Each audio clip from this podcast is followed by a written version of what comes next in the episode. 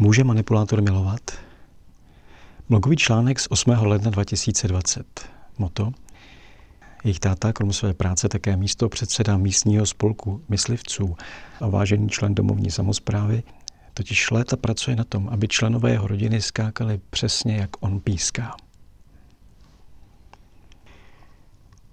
Odpověď na otázku v titulku Může manipulátor milovat?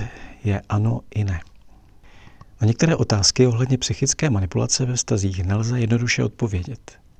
Vzájemně se tu prolíná mnoho vrstev nejrůznějších interakcí, od archetypů z dávné minulosti až po nenápadnou neverbální komunikaci dějící se mezi dvěma osobami v přítomném okamžiku. Ačkoliv je odpověď na tuto jednoduše položenou otázku složitá, stojí za to se o ní pokusit.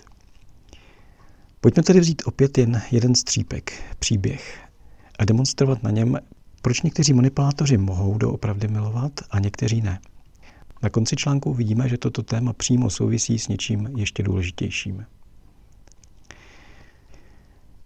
Příběh Honzy a Markéty. Markéta je zástupkyní vrchní sestry v místní nemocnici a dělá svou práci dobře.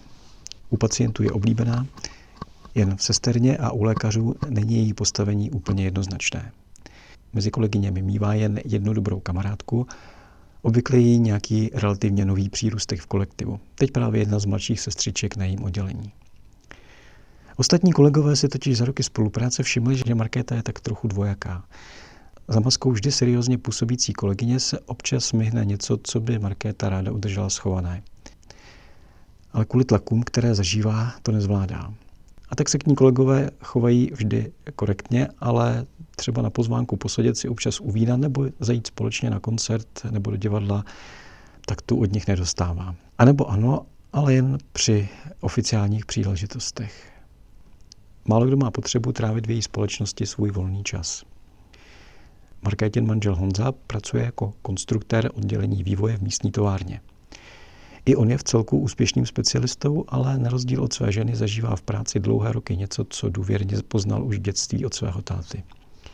Kvůli ekonomickým tlakům odejít nedokáže a tak ponižování šéfa oddělení, který se na něj zasedl a takřka dennodenně ho šikanuje, se skřípajícími zuby snáší.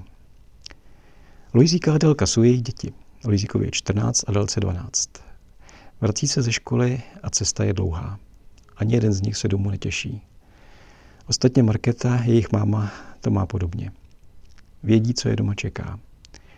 Jejich táta, krom své práce, také místopředseda místního spolku myslivců a vážený člen domovní samosprávy, totiž léta pracuje na tom, aby členové jeho rodiny skákali přesně, jak on píská. Je typickým příkladem člověka, který navenek vždy udržuje masku aktivního a váženého člena místní komunity, ale svým nejbližším, hlavně manželce a dceři, dělá ze života peklo. Obě ženy dopředu vědí, že se nikdy ničím nezavděčí, že vždy budou v jeho očích loutky, s nimiž on bude posunovat, jak se mu zlíbí.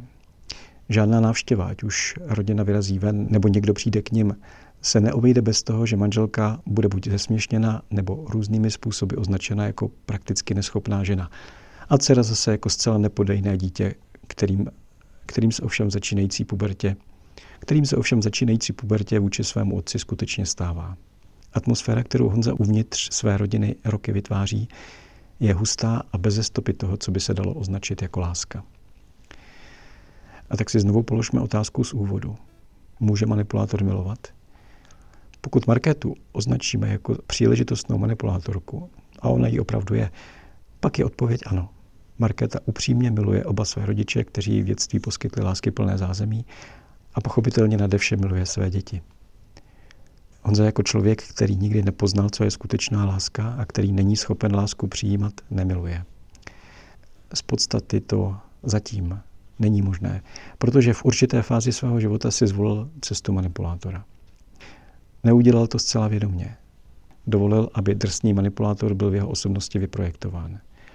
A ačkoliv to není úplně nemožná představa, ze zkušenosti vyplývá, že případný návrat z této cesty a vytvoření jeho schopnosti upřímně milovat jsou nepravděpodobné. Musel by nastat něco, co odborníci nazývají vykoupení láskou. Vykoupení láskou je proces, který vyžaduje splnění mnoha často zdánlivě protichůdných podmínek a který není záležitostí týdnu ani měsíců, ale obvykle roků. Z popsaného příběhu nicméně vyplývá jedna věc, jejíž pochopení je důležitější než odpověď na otázku, zda může manipulátor milovat nebo ne. Psychická manipulace ve vztazích je fenomén, který prostupuje lidskou společnost od nepaměti. Odráží se v pověstech, v antických bájích i v pohádkách. Je součástí téměř všech slavných románů a divadelních her pojednávajících o mezilidských vztazích, ať byly napsány v kterémkoliv století. Míra prorůstání drsnou psychickou manipulací v mezilidských vztazích ve společnosti kolísá a souvisí také s jinými typy manipulace, které nás jako vzduch obklopují, od politické přes obchodní a mediální až k náboženské. Nikdo z nás není zcela imunní vůči těmto podprahovým vlivům a nikdo z nás také není úplně čistý. Jde ale o jedno.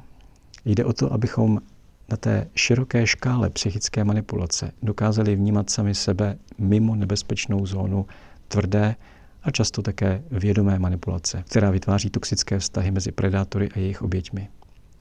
To jsou typy vztahů, kde vzniká podhoubí pro růst nových drsných manipulátorů a dalších nedobrovolně kooperujících obětí. Tyto vztahy jsou neviditelnou společenskou rakovinou a souvisí s mnoha somatickými a psychickými poruchami, jejichž léčení se míjí účinkem, pokud není objevena a odstraněna skutečná příčina. Může tedy manipulátor milovat? Některý ano, některý zatím ne.